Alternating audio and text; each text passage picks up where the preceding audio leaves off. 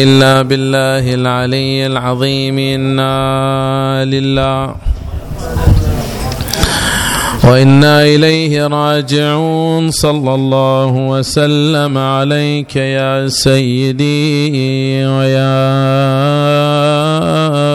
مولاي يا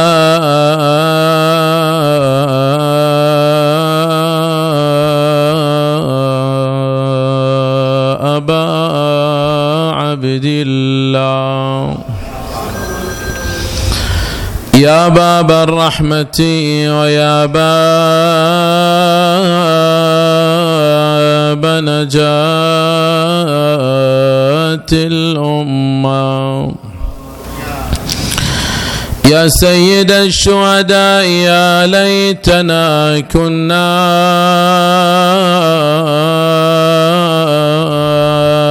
معكم. فنفوز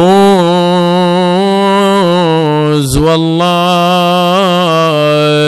فوزا. عظيما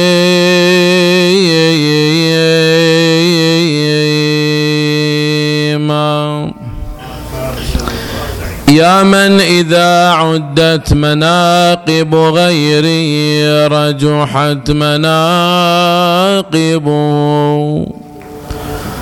فكان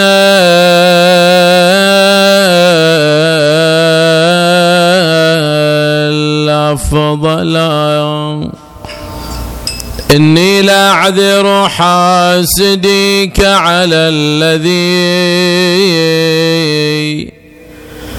أولاك ربك ذو الجلال وفضلا.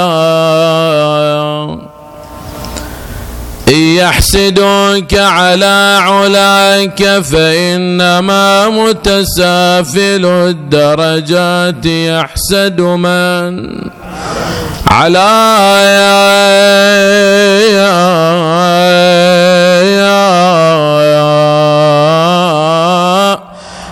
إحياؤك الموتى ونطقك مخبرا. بالغائبات عذرت في كلمة غلا.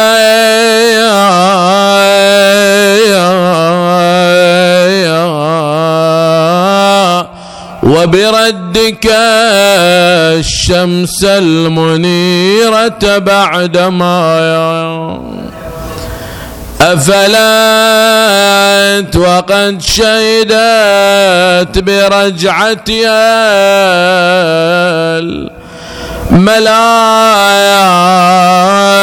الملايا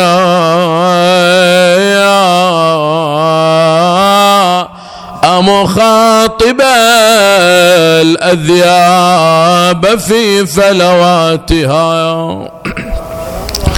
ومكلم الأموات في رمس بلا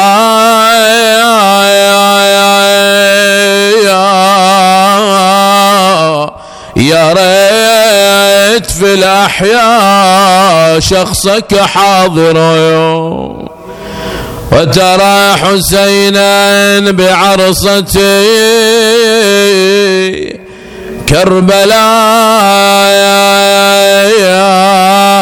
عريان يكسو الصعيد ملابسا. أيوا حسينا أفدي مسلوب الثياب. مسربلا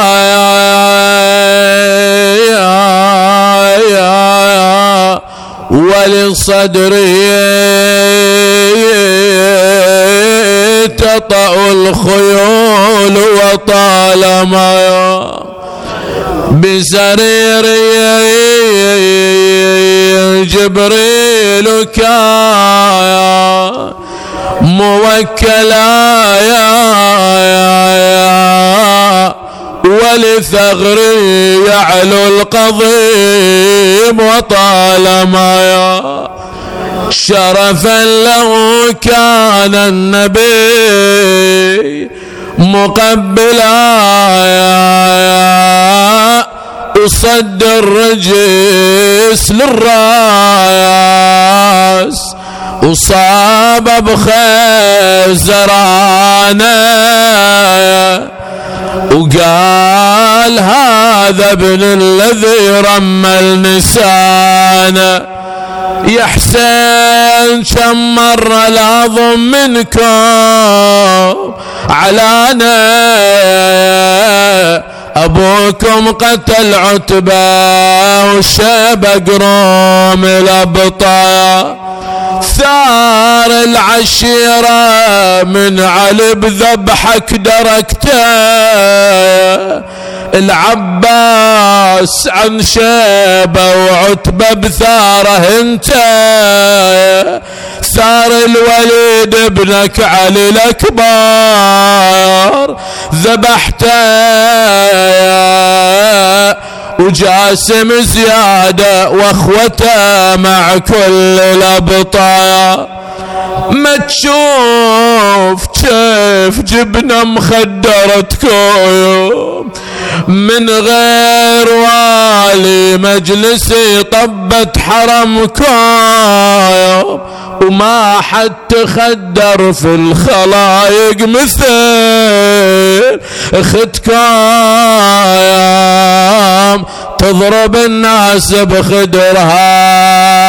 يا حسين الأمثال وأنا هتكت وركبته فاق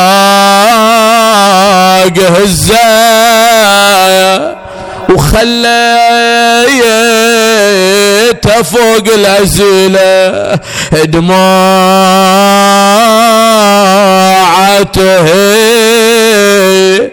عزها وخدرها الأولي بالذيل تبدأ. هذا الدار شان بصروفه يبدل احوال يا يا يا هذا الدار شان بصروفه يبدل يا يا يا الاحوال لكنما الأمر لله لا حول ولا قوة إلا بالله العلي العظيم. وسيعلم الذين ظلموا آل بيت محمد أي منقلب ينقلبون والعاقبة للمتقين.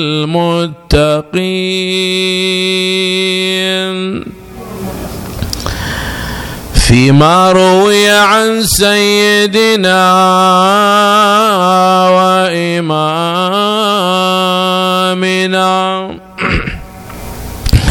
جعفر بن محمد الصادق عليه السلام. أنه قال اتقوا الله اتقوا الله. عليكم بالورع وصدق الحديث وأداء الأمانة وعفة البطن والفرج تكونوا معنا في الرفيق الأعلى. صدق مولانا عليه السلام. لقضاء الحوائج وتعجيل الفرج طيبوا مجلسنا بذكر محمد وآل محمد صل وسلم على محمد وآل محمد. الله. وسلم على محمد محمد الله وسلم على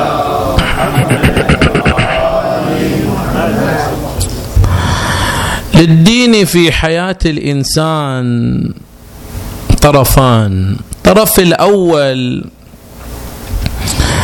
ما يرتبط بمعتقد الإنسان. أو ما يعبر عن بالجانب القلبي. هذا يمثل طرف ركن أساسي. الطرف الآخر هو ما يرتبط بسلوك الإنسان بحركة الإنسان في سائر حياته.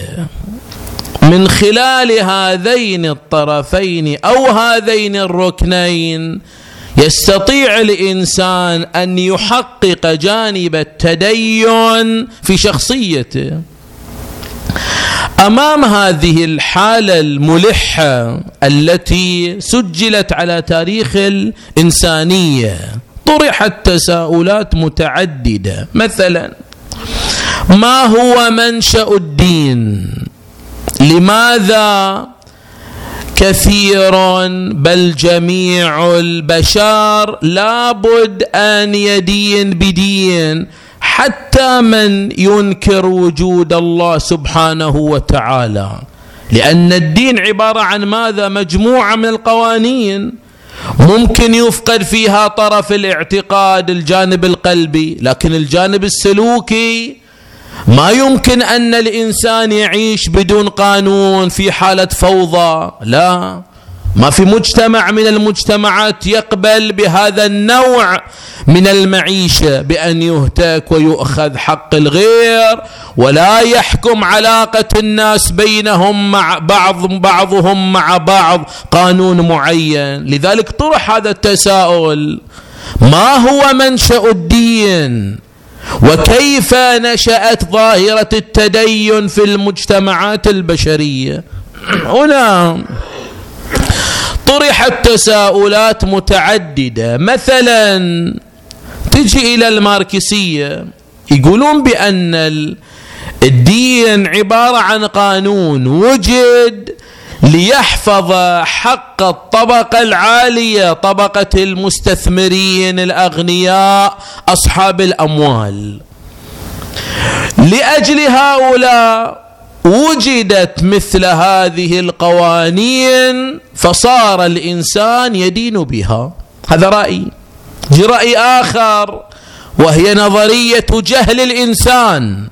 تقول هالنظرية بأن الإنسان لأنه يجهل قوانين الحياة والطبيعة وبطبيعة الإنسان عند حب ليتعرف على هذا النوع من القوانين. زين.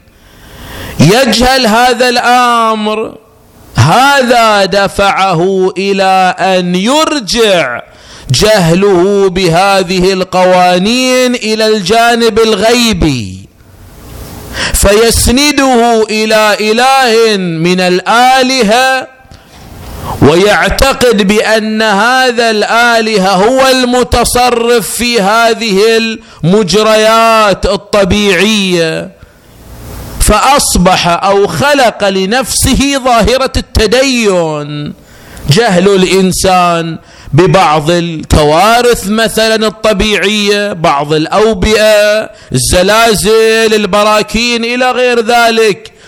جعله يرجع هذا الأمر إلى الجانب الغيبي ومنه إلى اعتقاد بإله. هذا رأيي. تجي إلى الرأي الثالث وهي نظرية الخوف عند الإنسان. يقول لك هذا الإنسان ضعيف. ويواجه في حياته ظواهر مخيفة. فتشكلت في ذهنه أن لكل ظاهره من ظواهر الكون والطبيعة اله إذا ما يعبد يقدم القرابين لهذه الآلهة وإلا سيغضب عليه ويسلط عليه هذه الظاهرة فتميته. هذا رأي ثالث. الرأي الرابع وهي نظرية فطرة الدين. أن الدين لم يأتي ضمن ظرف معين أو شعور معين يشعر به الإنسان لا. إنما ظاهرة الدين لا يخلق الإنسان ويولد إلا وفي فطرته هذا الإحساس هذا الشعور. يعني كما يخلق الإنسان في فطرته مثلا الانجذاب إلى الجنس الآخر كما في فطرة الإنسان أنه يحب المال كما في فطرة الإنسان أنه يحب الطعام. يقول لك من ضمن هذه الفطرة أن الإنسان يشعر بانتمائه بانجذابه إلى المخلوق إلى الإله. هذا الرأي هو رأي الإسلام ورأي الفلاسفة من المسلمين وغير المسلمين. فأقم وجهك للدين حنيفا. فطرة الله التي فطر الناس عليها. يعني النصوص القرآن والروايات تؤكد هذا المعنى.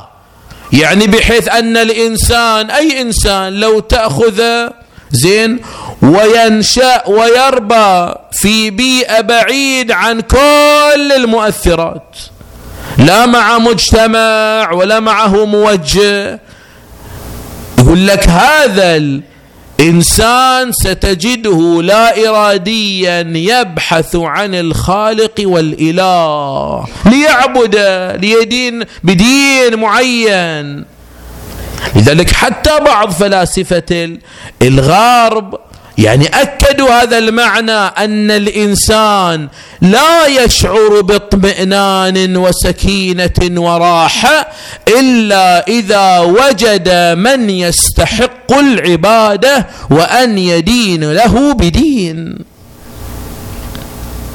زين الآن أمام هذه الحقيقة يطرح تساؤل وهو إذا كان الدين فطري كما يدعي المسلمون مثلا وبعض الفلاسفة. لماذا ابتعد جمع من الناس عن الدين؟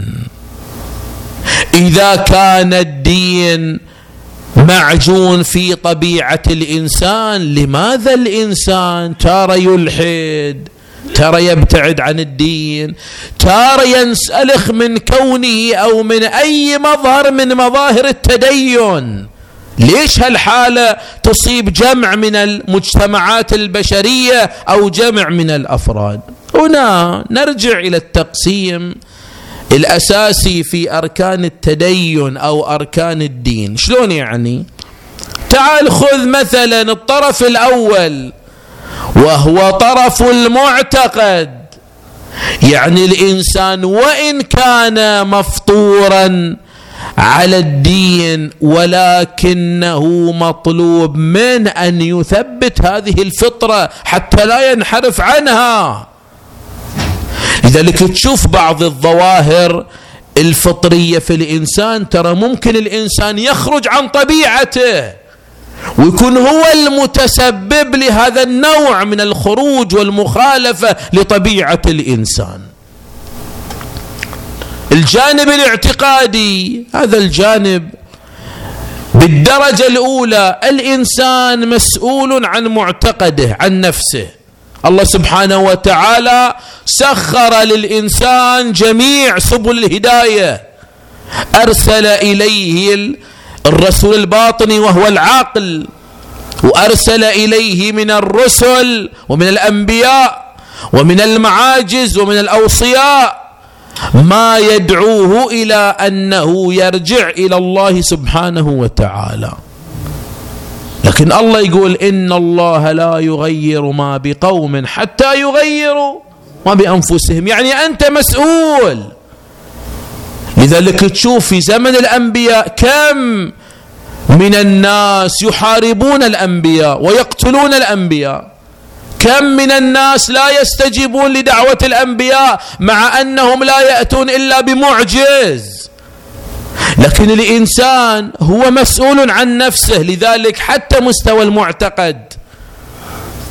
ليش القرآن الكريم أو النصوص المباركة أو الشريعة الإسلامية تؤكد بأن جانب المعتقدات هذا ما ترجع فيه إلى أحد من الناس ما تقلد فيه. أنت مسؤول عن معتقدك عن تحصيل الدليل حتى يورث الاطمئنان واليقين في قلبك.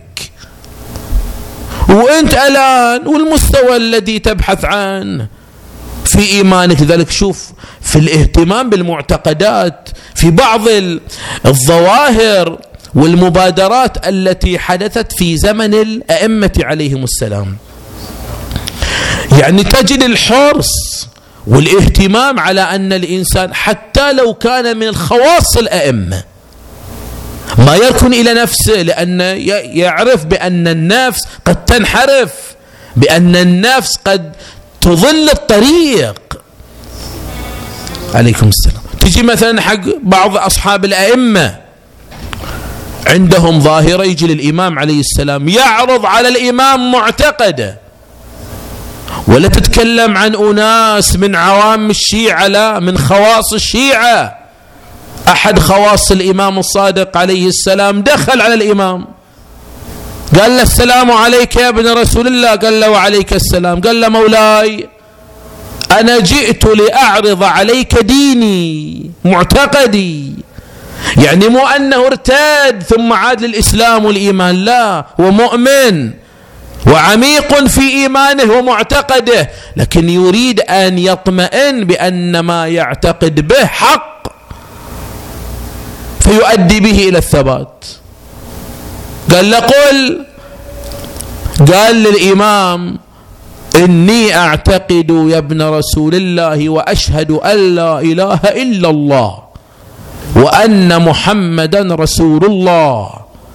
وأن عليا إمام عدل من بعده ثم الحسن ثم الحسين ثم علي بن الحسين ثم محمد بن علي ثم أنت يا ابن رسول الله. فطمأنه الإمام إلى أنه معتقد حق. بعدين الإمام أضاف الجانب الآخر. شوف هذا الصاحب الإمام عليه السلام أعطى الإمام الجانب الاعتقادي القلبي. جاء الإمام أكمل الجانب الآخر السلوكي. قال يا عبد الله اتق الله اتق الله. عليك بالورع وصدق الحديث وأداء الأمانة وعفة البطن والفرج تكن معنا في الرفيق الأعلى. شوف كل هذه الأمور مرتبطة بعمل الإنسان بسلوك الإنسان.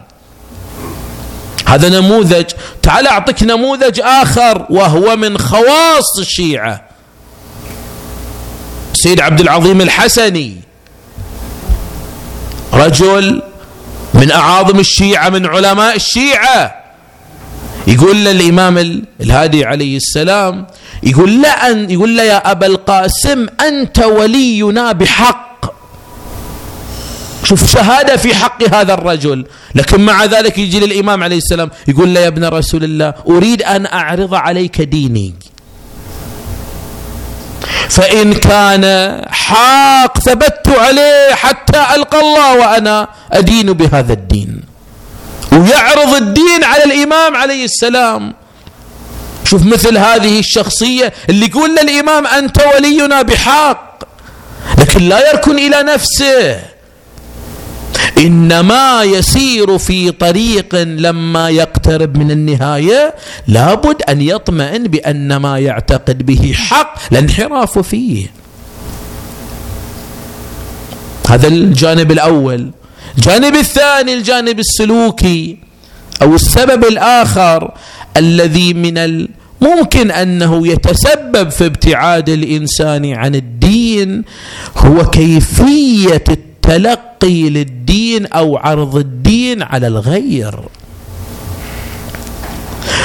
مو أنه يحمل عنوان التدين أو عنوان الدين يعني أن الطرف الآخر سيقبل ويتجاوب مع هذا النوع من الفكر الديني. لا هذا يعتمد كله على كيفية عرض التدين عرض الدين. بعض الأحيان الإنسان قد يتسبب في أنه ينفر الغير عن طريق الله سبحانه وتعالى. القلوب أوعية وخيرها أوعاها. يعني أوعية شلون؟ قابليات مختلفة. أنت لما تجي تعرض الدين لا تعرض الدين بحسب ما تستذوقه نفسك. الحظ أن الناس مختلفة في أعمارها في أمزجتها في الزمان في الأجيال أصلا مختلف الأمر. يعني لما تجد بعض المظاهر التدين أصبحت يعني قليل الإقبال عليها.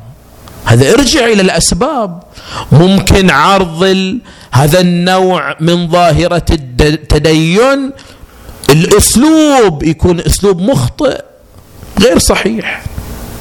وهذا يتحمله جميع الناس لا سيما من يتصدى للشأن الديني. أنا بعطيك مثال موقف أحد الأصدقاء من المبلغين. سنة من السنوات دعي إلى دولة من الدول الإسلامية أن يذهب للتبليغ. ودولة خارج الخليج يعني. زين؟ يعني في المغرب العربي. فيقول رحت لهم سبق واحد في السنة الماضية راح هذا الشخص الأول هذا كان يعني تصور خرج من بيئة محافظة جدا مثل بيئتنا يعني زين وراح إلى هذه الدولة فيعني مركز إسلامي مثل الحسينية وكان في أيام مناسبة دينية لعله أيام عاشوراء. زين فدخل أول يوم حين هذا ليه طبيعتهم مو مثلنا؟ إحنا تشوف إحنا في مجلس النساء مجلس ثاني لكن بالبلدان المغرب العربي لا مكان واحد. تشوف الرجال قدام والنساء في الخلف ولا لا؟ تشوف الرجال على اليمين والنساء على اليسار. هذا ثقافتهم يعني مو سوء. لكن دخل وشاف طبيعة حجابهم وبحجاب المألوف عندنا وطبيعة لبسهم مو طبيعة اللبس اللي عندنا. زين. ويجيب لهم مواضيع في ذاك الموسم كله عن الحجاب وعن تغطية الوجه وإبراز المفاتن وأن الحجاب الشرعي هكذا. يعني أعطاهم صورة بأن الحجاب الإسلامي لا يكون إلا بالحجاب الخليجي اللي إحنا نعيشه. وجاب لهم روايات تعنف وروايات تهدد و... هذا يوم ثاني ثلاث أربع النساء ما جاوا ليش؟ لأن عرض الدين بطريقة لا تتناسب مع ثقافتهم. يعني بعض البلدان الإسلامية أنت تحتاج تغذيهم بما يجعلهم يحافظون على الحد الأدنى من التدين. يلا تسلم بعد. زين هذا صاحبنا راح السنة الثانية. ونقلوا لنا ترى العام جاء واحد وقع فيها الإشكالية. أصلا خسرنا جزء كبير من الحضور وأغلبهم جلهم من النساء. قام هذا صاحبنا واعي يعني صديق من الأصدقاء عنده وعي وإدراك في تقدير الأمور وتقدير الأفكار التي تطرح وعلى من تطرح. ففي بداية الموسم تكلم عن ثقافة التدين. بعدين أعطى رسالة واضحة صريحة للنساء للمؤمنات في ذلك البلد. قال لهم أنتم تلفتون النظر بتمسككم بالحجاب الإسلامي. يعني أنتم حملتم رسالة وأوصلتموها أن الحجاب لا يتعارض مع عمل المرأة. لا يتعارض مع عمل المرأة وتوجهها الاجتماعي وأعطاهم دفعة معنوية تشجعهم على الحفاظ على هذا المستوى من الحجاب. الحين هم يلبسون حجاب ملون إحنا ما نلبس هذا ظرفهم غير ظرفنا لكن ما خرجوا عن إطار الحكم الشرعي بل الحكم الشرعي يعطي جانب العرف في القضية. ما يحكم أن الحجاب اللي في الحسم مثل خارج الحسم مو نفس الشيء. العرف يحكم. هناك قيود عامة نعم. لكن الخصوصيات التفاصيل العرف يلعب دور كبير فيها. هذا الرجل هذا الطلبة رجل الدين يقول أول يوم يقول اليوم الثاني تضاعف الحضور ضعفين. ليش؟ لأن أعطى رسالة عرض الدين بطريقة تتناسب مع المخاطب. وهذه مسؤولية وغيرها. أعطيك مثال آخر مثلا وعادة يقع في المشكلة المغتربين. هذا واحد من الخطباء دعي إلى مركز من مراكز في ولايات أمريكا. فاختار يوم أيام عاشوراء. وتعرف يعني الحالة العاطفية عند الشيعة في هذه الأيام مرتفعة جدا. وكان الحضور خالط بين مسلمين وغير مسلمين.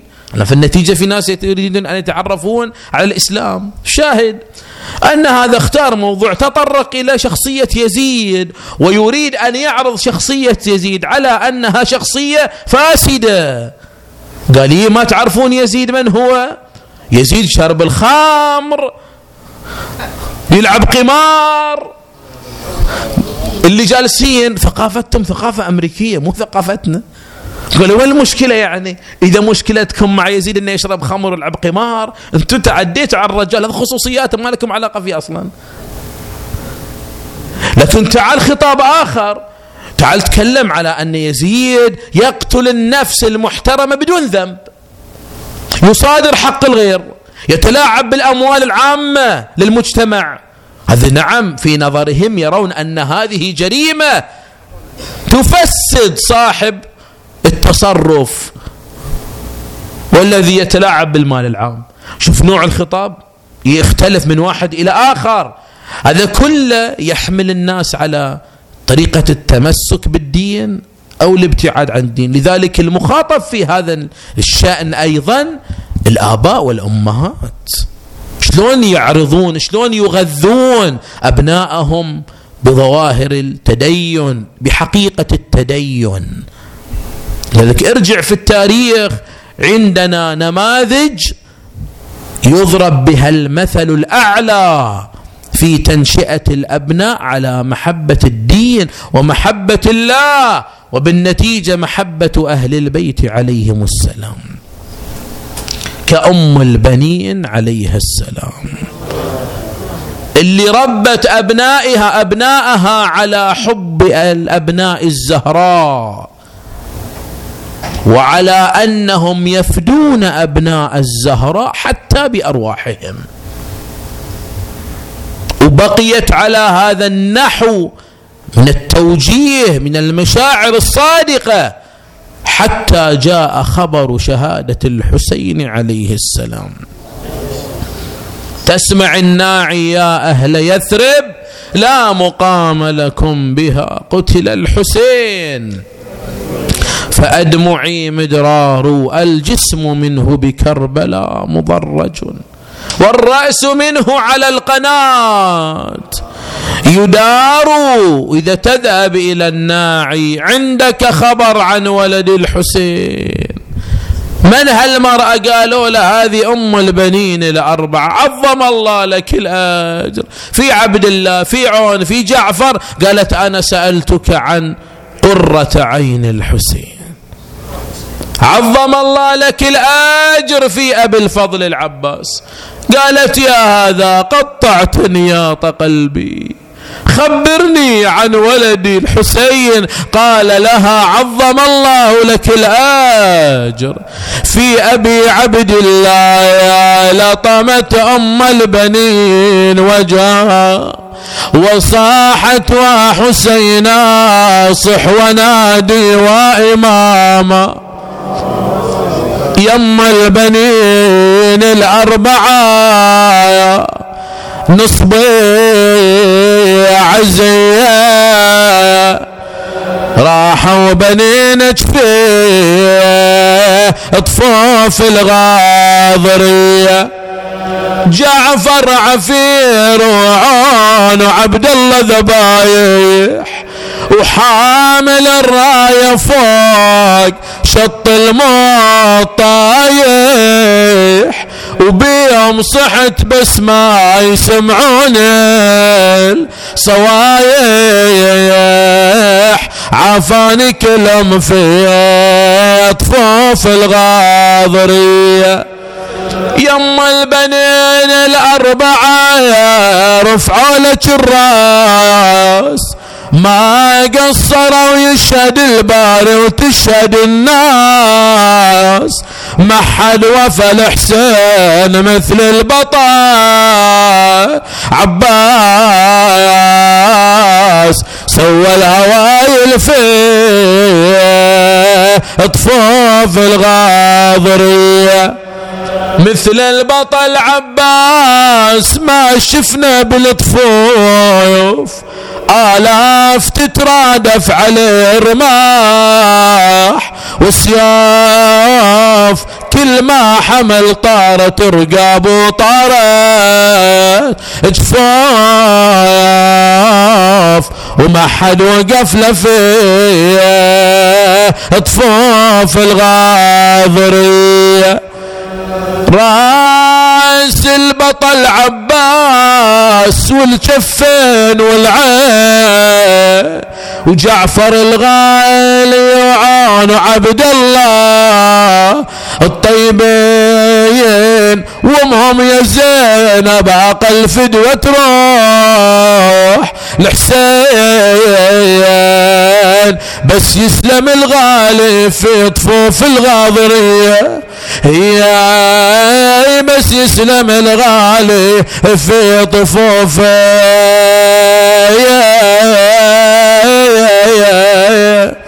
هي الغاضرية.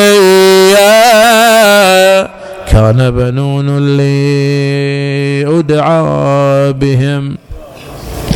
واليوم أصبحت ولا من بنين. يا الله اسمك العظيم الأعظم الأعز الأجل الأكرم الذي إذا دعيت بي أجبت. بفاطمة وأبيها وبعلها وبنيها السر المستودع فيها فرج عنا يا الله. فرجا عاجلا قريبا كلمح البصر أو هو أقرب. شافي مرضانا فك قيد أسرانا انصرنا على من ظلمنا. جماعة الحضور احفظهم فردا فردا. المؤسسون تقبل أعمالهم وسع في أرزاقهم احفظهم وذويهم. ومن يلوذ بهم إلى أرواح موتاهم. وموت جميع المؤمنين والمؤمنات. رحم الله من يقرأ المباركة الفاتحة تسبقها صلوات.